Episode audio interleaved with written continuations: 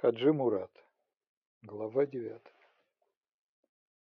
Воронцов Михаил Семенович, воспитанный в Англии сын русского посла, был среди русских высших чиновников человек редкого в то время европейского образования, честолюбивый, мягкий, ласковый в обращении с низшими и тонкий придворный в отношениях с высшими.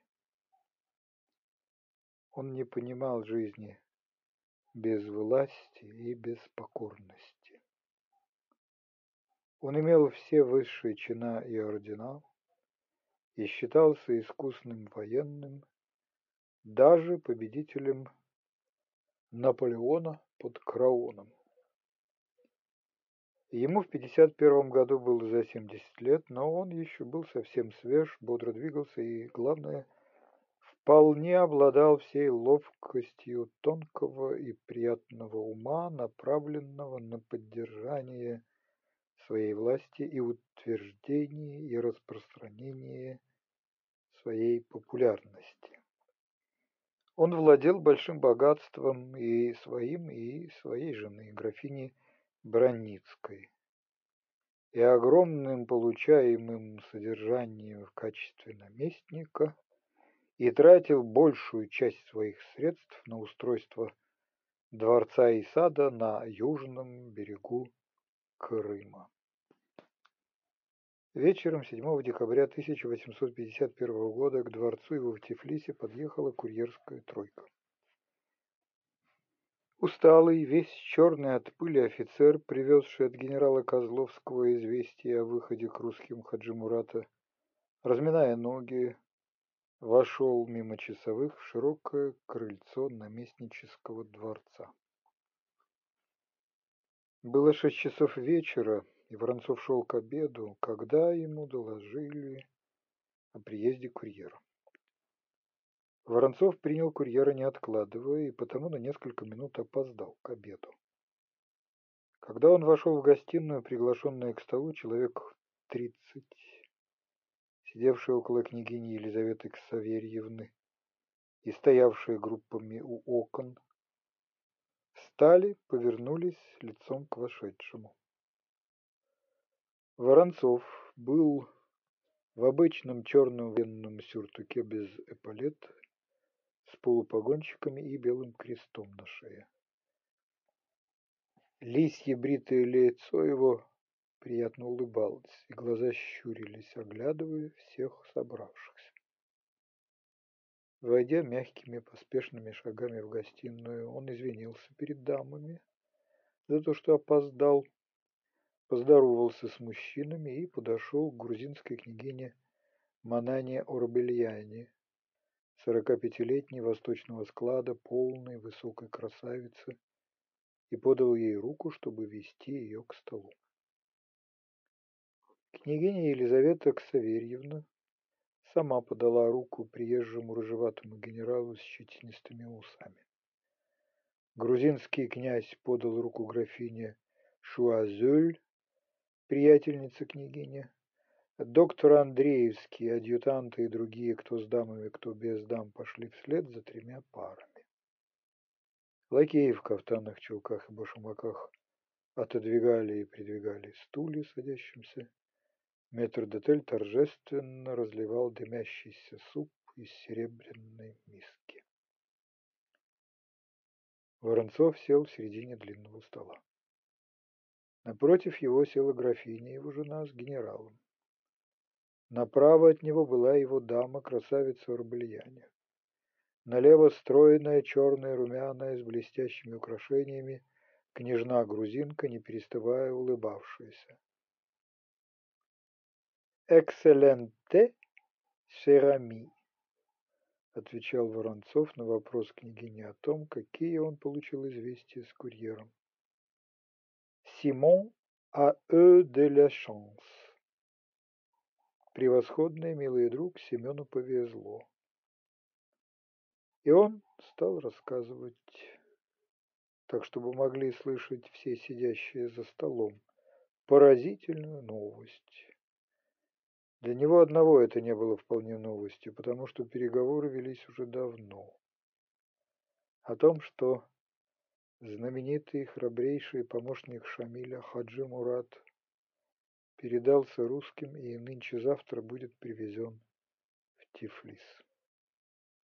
Все обедавшие, даже молодежь, адъютанты и чиновники, сидевшие на дальних концах стола и перед этим о чем-то тихо смеявшиеся, все затихли и слушали. «А вы, генерал, встречали этого Хаджи Мурата?» спросила княгиня у своего соседа, рыжего генерала с щетинистыми усами, когда князь перестал говорить. И не раз, княгиня. И генерал рассказал про то, как Хаджи Мурат в сорок третьем году после взятия горцами Гергебиля наткнулся на отряд генерала Пасека и как он на их глазах почти убил полковника Золотухина. Воронцов слушал генерала с приятной улыбкой, очевидно довольный тем, что генерал разговорился. Но вдруг лицо Воронцова приняло рассеянное и унылое выражение.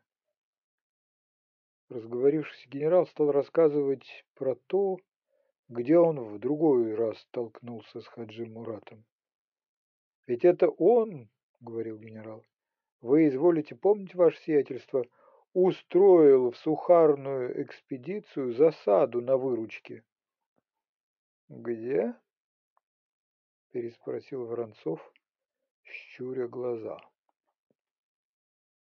Дело было в том, что храбрый генерал называл выручкой то дело в несчастном Даргинском походе, в котором действительно погиб бы весь отряд с князем Воронцовым, командовавшим им, если бы его не выручили вновь подошедшие войска. Всем было известно, что весь Даргинский поход под начальством Воронцова, в котором русские потеряли много убитых и раненых и несколько пушек, был постыдным событием. И потому, если кто и говорил про этот поход при Воронцове, то говорил только в том смысле, в котором Воронцов написал донесение царю, то есть, что это был блестящий подвиг русских войск. Словом же, выручка прямо указывалось на то, что это был не блестящий подвиг, а ошибка, погубившая много людей. Все поняли это. И одни делали вид, что не замечают значения слов генерала, другие испуганно ожидали, что будет дальше. Некоторые, улыбаясь, переглянулись. Один только рыжий генерал с щетинистыми усами ничего не замечал и, увлеченный своим рассказом, спокойно ответил. «На выручке, ваше сиятельство!»